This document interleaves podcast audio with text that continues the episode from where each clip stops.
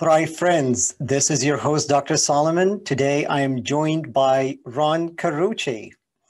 Ron, the author of To Be Honest, is number one Amazon bestselling author for his book, Rising to Power. He is a TEDx and keynote speaker, executive coach, and a regular contributor to Harvard Business Review and Forbes. Ron has been featured in Fortune, CEO Magazine, Business Insider, CNN, you name it. Congrats, Ron, on your latest book, To Be Honest, and welcome on Thrive. Dr. Solomon, it's great to be with you. Thanks so much for having me. Thank you for being with me today. So let's start with your new book, To Be Honest, How to Lead Through the Power of Truth, Justice, and Purpose. Ron, you spent 30 years working alongside leaders and senior executives at organizations such as Citibank, Starbucks, McDonald's, Microsoft, did you get the sense that their mission statements are mostly on the walls, but not in the halls? And they are meant to signal the appearance of purpose? You know, I think when most corporations craft those words, I don't think there's an intentional intentional um, uh, deception. That people are not trying to. Not, it's not a purpose washing ruse. Um, I think what makes it become that is many leaders believe that the the crafting of those words is is somehow uh, going to leak into people's behavior with mitosis. That that just just just by virtue of being around them, somehow people will adopt and change their behavior. Same with the values or their brand statements. and I think what most leaders are woefully naive about is the fact that if you declare a promise, if you make a statement about your identity, um, that you actually have to embody it with active effort uh, and that it's it's more than just a cosmetic set of statements. But unfortunately, when they don't do that work, don't work to align the organization's behaviors and practices to those words, by default, you have a sense of duplicity. You have a sense that we say one thing here but do another. And I don't think leaders, while no leader would say, "Oh, sure, I want a, a whole bunch of hypocrites in my organization," I don't think they realize the extent to which they're promoting that because they're not thinking. There's no accountability mechanism that says, "Are you aligning your actions?" To those behaviors, and nor do they hold the rest of the organization accountable for doing that. And on this note, Ron, your team used IBM Watson's artificial intelligence analytics tools to extract patterns from more than, if I remember correctly, 3,200 interviews with employees, and they were working at all levels of organizations. And your team found that workers are four times more likely to be honest about the resultant environment where they feel they can ask for help and learn from failure. So this begs the question, and this is piggybacking on what you were saying before. Why do you think that this kind of safe environment is not the norm in organizations? Yeah, it's very sad. It's a, um, in fact, my next article on HBR is going to be about this. It's a, it's about how we define the word accountability, right? So we, the sad thing about accountability today is that it has literally been reduced to a literal meaning of the word, a process of accounting. It literally means we just count up people's work and tally it up. The problem is that in today's work environment, where the remit of people is much more about their ideas, their insights, their analytics, their creativity than it is the widgets they make, that you've now got this interesting fusion between the contributor and the contribution. So it's personal. When I assess your contribution, when I measure your contribution, when I talk about your contribution, it's automatically going to be personal. And when you reduce that accounting to an annual set of forms that clearly indicate that I have very little knowledge of what you did, in fact, in fact, I asked you to fill out the forms for me, and then I just signed them. Um, and then you have, and then you reduce the accounting to, to worse, a categorical thinking or a number, right? And you see people walking around. I actually had a, one of my interviewees tell me this. One of my former clients, livid, said to me, She gave me a three. I'm always a four. I've always been on top rated. I was a five, you know. And suddenly now, because the quota of fours was given up, he had to be reduced. And, and his entire sense of himself, his boss, his work was lost by a number. And actually, one of the interesting studies we found in our research is that there's a brain study that shows your amygdala is triggered with when you're categorized. It doesn't matter what category, even if you are in the top category, you get triggered because you feel unseen you feel unknown. So leaders hold in their hands people's sense of who they are when they talk about their contributions. And our accountability systems lack two really important things today. they lack fairness and dignity. There's, you know, you, we, we, there are many roles or organizations that we privilege. You know, if you're in tech, you, you get privileged as a, an engineer. If you're in marketing or you're a brander, you're privileged. So the, the playing field doesn't feel level. And secondly, um, it's an undignifying process because I, in, in the process of talking about your contribution, I miss you as the contributor. So for a sense of honesty to happen, meaning people feel like they can tell the truth, talk about their failures openly, ask for help, you have to make sure that the process has at its foundation dignity and fairness. But if you ask anybody today, well, do you look forward to your performance appraisal every year with your boss or your monthly check-in conversation? Do you are you are you eager to go in there and talk about your work? No one's going to say yes. People dread those conversations. They lose sleep over them. They sweat. And you think about what should be one of the most sacred experiences of an employee's uh, you know lifespan in a company the the conversation about what they've contributed e- even places where they've fallen short where you have to give them feedback on how to improve even that should be sacred that very process has been reduced to something that, that is dehumanizing undignifying and insufferable. i appreciate the example you shared uh, with us today about the person almost feeling his whole identity has been fused with a number. He became a number, like three out of five. And uh, that can definitely affect his sense, not only of sense of identity, but his sense of accomplishment, his sense of belonging to the organization.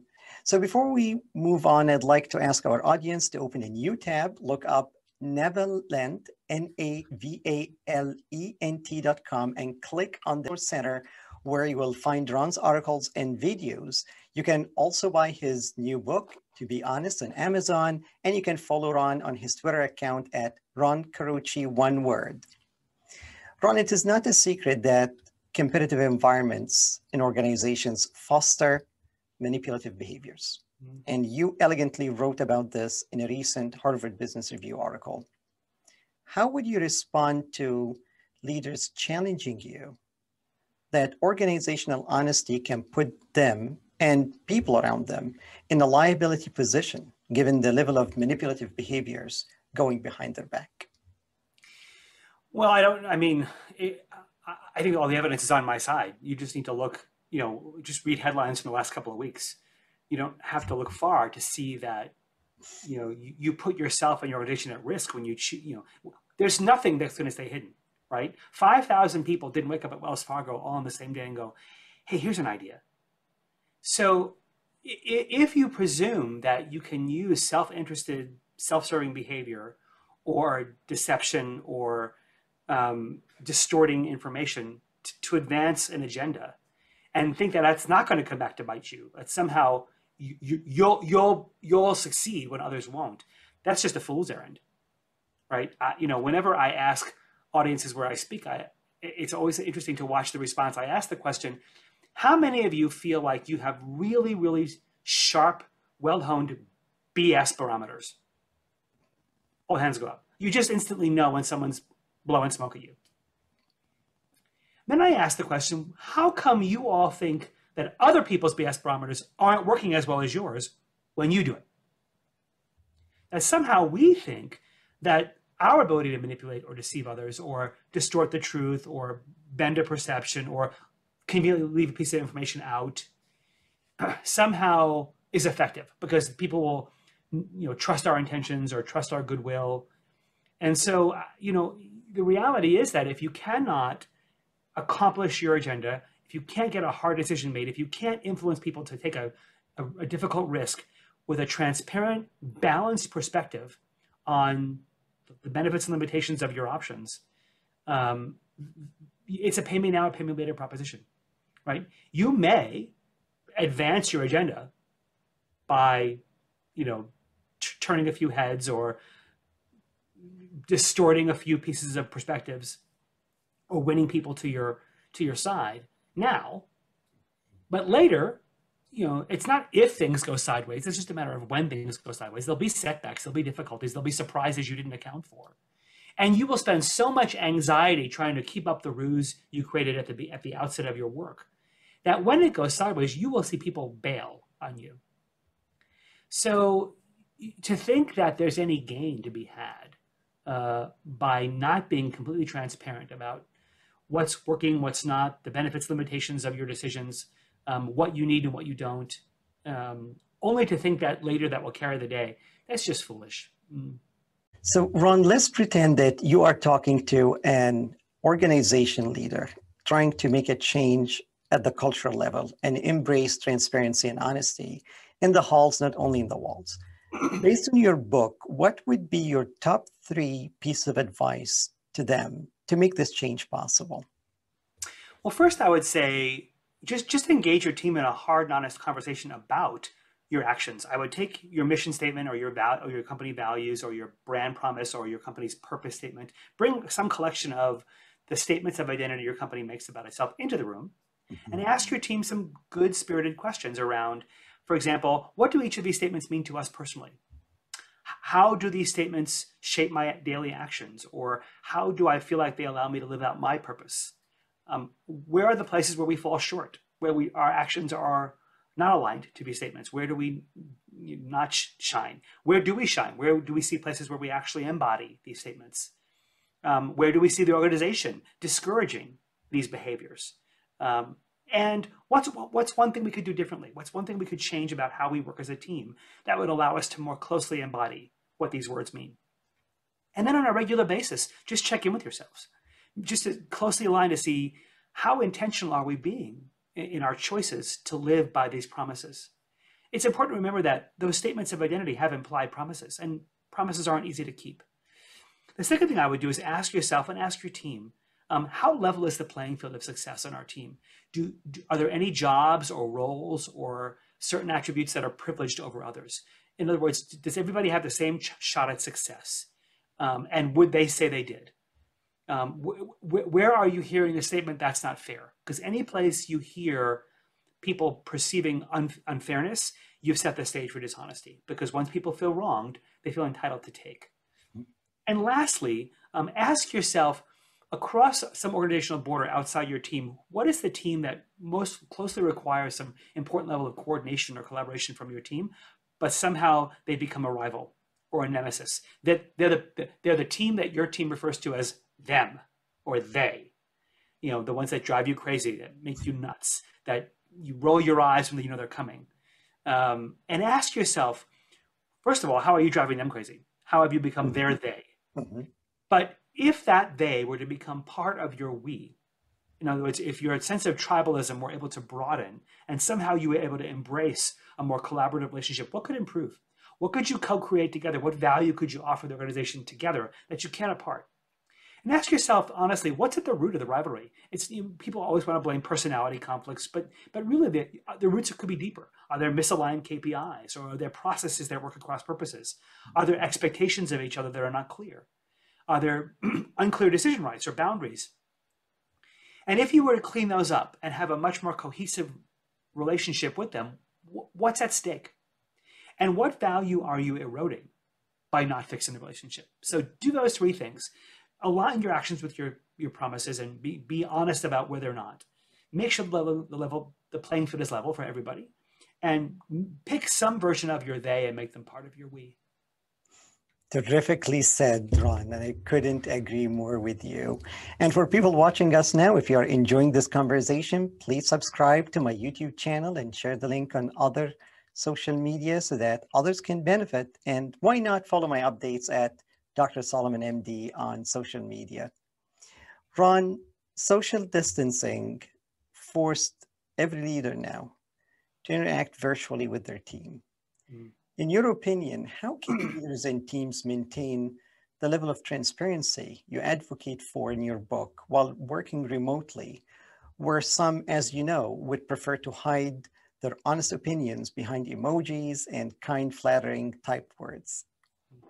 Well, I think leaders have to rec- remember that uh, this is a highly anxiety provoked environment. People are stressed, people are fearful.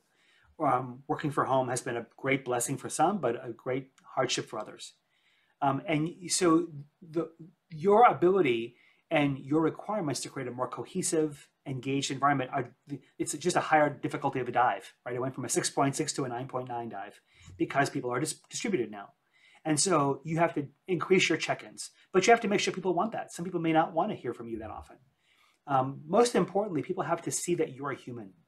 You know, we have to accept that people's personal lives are not relevant to us. You're looking at people's dirty laundry in their home. You're looking at their children. You're looking at their kitchen tables, and they're looking at yours. And so, the more authentic you can be, the more transparent you can be about yourself. Be vulnerable. Let them see your dirty laundry. Let them hear what you're struggling with. Let them hear the places where you you are are are stressed or anxious. Don't don't don't frighten them, but let them see your humanity and go out of your way to make sure you're, you know, in any of your one-on-ones, before you check on them, check in with them. Make sure they're okay. Ask them what they need from you. If you didn't have that level of intimacy and connection with your team before the pandemic, the pandemic probably revealed that gap. Because when you pull people further apart than they already are, you're not causing a gap, you're just revealing one. So if you have some ground to make up that the pandemic revealed, then double double down and work hard to build a stronger connection with your team. Um, because even if it doesn't come naturally to you, recognize that that loss of trust or cohesion um, will cost you in performance. Um, and there's not enough hours in the day for the kind of surveillance you'd have to produce to watch people. There's not enough air in your lungs to keep talking, and, and you don't want that. You don't. You should want people to be able to be self-sufficient on their own, um, to want to build relationships. So you know, create rituals when you when your first team meetings start and all your little squares of people appear. Just, you know, start with, hey, what's your, what was your working from home mishap this week? You know, did you stand up with your sweatpants on, or you know, what, what was, what, how'd you goof? Everybody has. I, I've watched some of my clients create these wonderful rituals. Everybody has a working from home mishap, right? Share them. La- learn to laugh at them. Um, make light of of the, the the goofy things we're all learning. We've all turned the Zoom camera on wrong. We've all, you know, forgot to go to a meeting we're tired, we're afraid. And so if you can't introduce some humanity and some empathy into that and care for each other and learn to laugh at it, um, that'll buy you a lot of credibility and, and, and create a sense of this is a safe place. I, I don't have to come here and hide something. I don't have to worry that you're going to see my kids running in the background trying to, you know, or I've got to stop to go help somebody with their math. Um, I think if you can, can make it uh, an authentic place of being human, uh, you'll go a long way to making sure people do trust you when you have to make a hard decision later. I truly appreciate the specificity of your questions. It is not just how is everyone doing? Right. most yep. people will say, okay, fine. fine. Right. Right. Yeah, they usually would not go beyond that. Yeah. What's yeah. one thing you've learned through the pandemic? What's been the hardest part of this for you? Um, what's one thing you wish was different? What's one thing you can't wait to return? What's one thing you hope we keep? Uh, there's lots of ways to talk about this, but the key is to talk about it. Uh, mm-hmm. and not tokenistically, but really genuinely. So, speaking of the pandemic and the setbacks that many of us had during that time, this is the question I ask every guest on Thrive. Yeah. We all had life setbacks where we picked ourselves up and managed to thrive. Could you share a setback of yours and how did you overcome it? Gosh, I you know it's it's it's hard. I have to go back more than a week to find it one. But the one that comes to mind, Mohammed, is at the very outset of writing the book. To be honest, mm-hmm. um, it, it, had a very difficult beginning. Uh, I hired an agent that was a little bit of a rookie.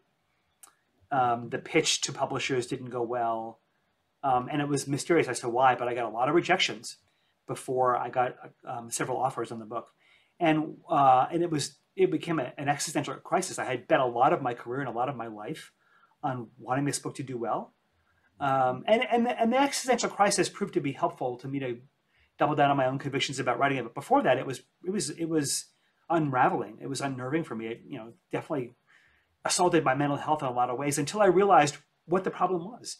And the problem was, you know, in the proposal we had just mispositioned me. Because what was very clear was that the people were, were not rejecting the book, they were rejecting me. Mm. Um, and I just didn't understand why. And once I figured out what the, what the problem was and what, what, how they were misinterpreting some of the information in the proposal, I could, I could go back and correct it. I could go back and say to publishers, could I just have a few minutes uh, in the appellate court to make an appeal? and once I was able to say, hey, I think you're reading the data this way, but here's what it really means. They were like, oh, okay, totally different story. Yeah, love to do this book with you.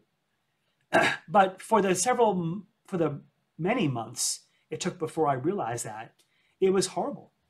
Um, I was confused, and I had this was years of my work, and um, and after years of and after five years of trying to build a, a reasonably good platform and extend my reach and my voice in the world, this was sort of the, meant to be the culminating moment of you know earning my right to say something really important and and so when it sort of had this whiplash effect um, it was very confusing and disorienting and, and depressing so um, you know and it, i had i had given up i had actually decided you know what the universe is telling me this book is not meant to be born and i just need to set it down but I was grieving. It wasn't just that my ego was bruised. It was really the sense of loss that this was something I really wanted to say. This was a something I really felt I I wanted to show my life's work in.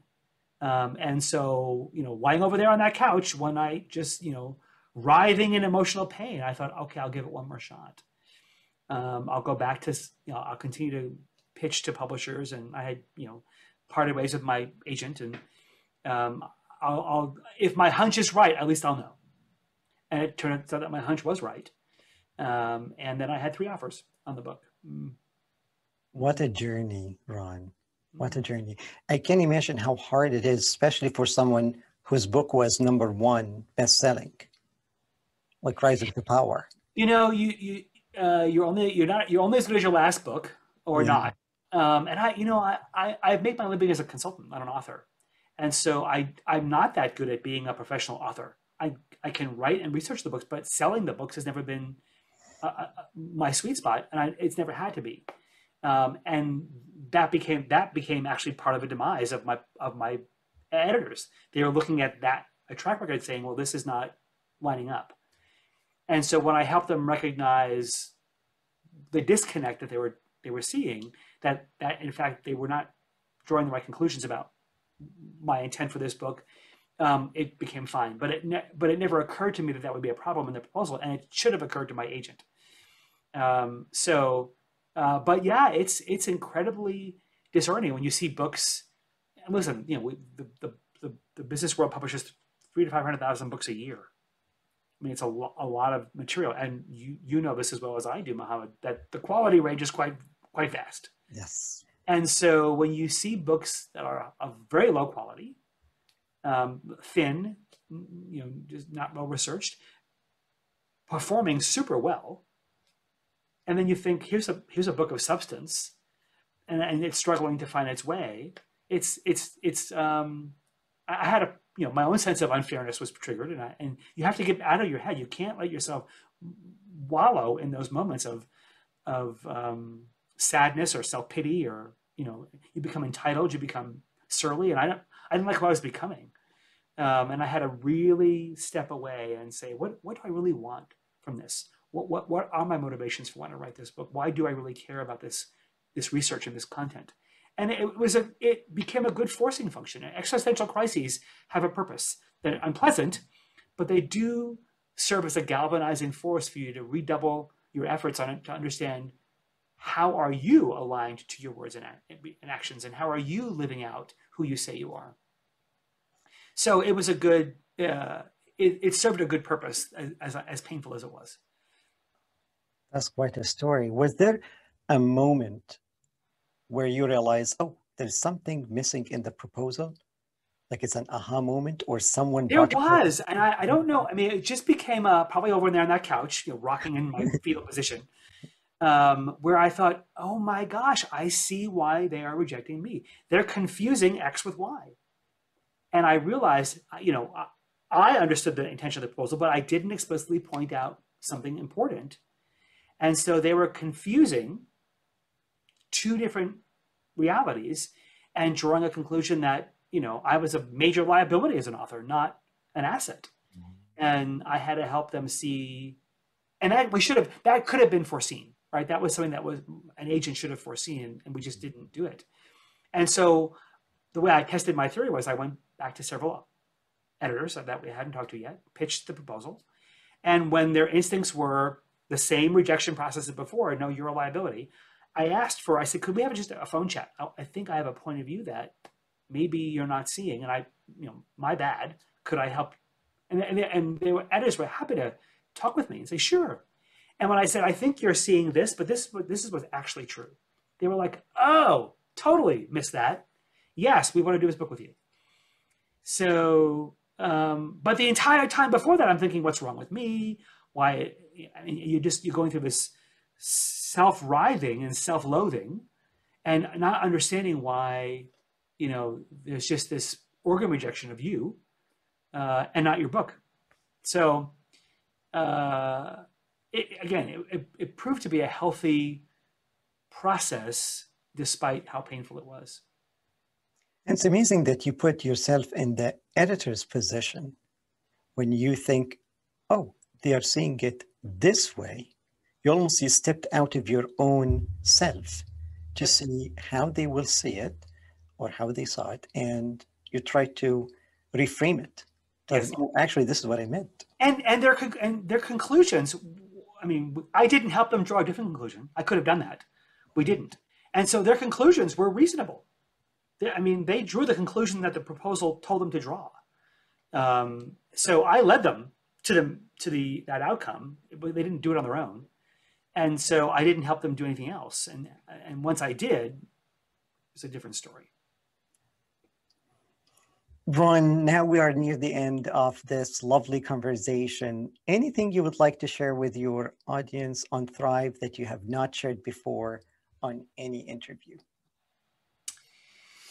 Um, well, so uh, we, if you'd like to come, we have a, a, wonderful brand new ebook that we've just launched called "Designing the Virtual Workplace" for all of us who are living in a, in a new hybrid virtual world. So if you come to navalent.com/virtual, you can be one of the first to get that new ebook. Uh, and as you think about in your organizations how to have people both at home and in the office, and how to create a cohesive workplace with distributed people, uh, that ebook I think can be a great asset to you. So please come come and join us. Uh, we've got great videos and white papers and ebooks and lots of great articles. So uh, come hang out with us and join the journey. What a pleasure to have you on Thrive, Ron. Mohammed, it's been an absolute pleasure. You are such a delight to talk to. Thanks so much for having me. Thank you so much for making the time to be on Thrive. And for people watching this episode of Thrive, if you're enjoying this conversation, Please subscribe to this YouTube channel and share the link on social media so that others can benefit. Please remember to check the resource section on Ron Carucci's website at navalent. And why not follow my updates at Dr. Salman MD on my social media. Until we meet next time, keep safe, keep motivated, keep resilient, and see you in the next episode of Thrive. Thank you.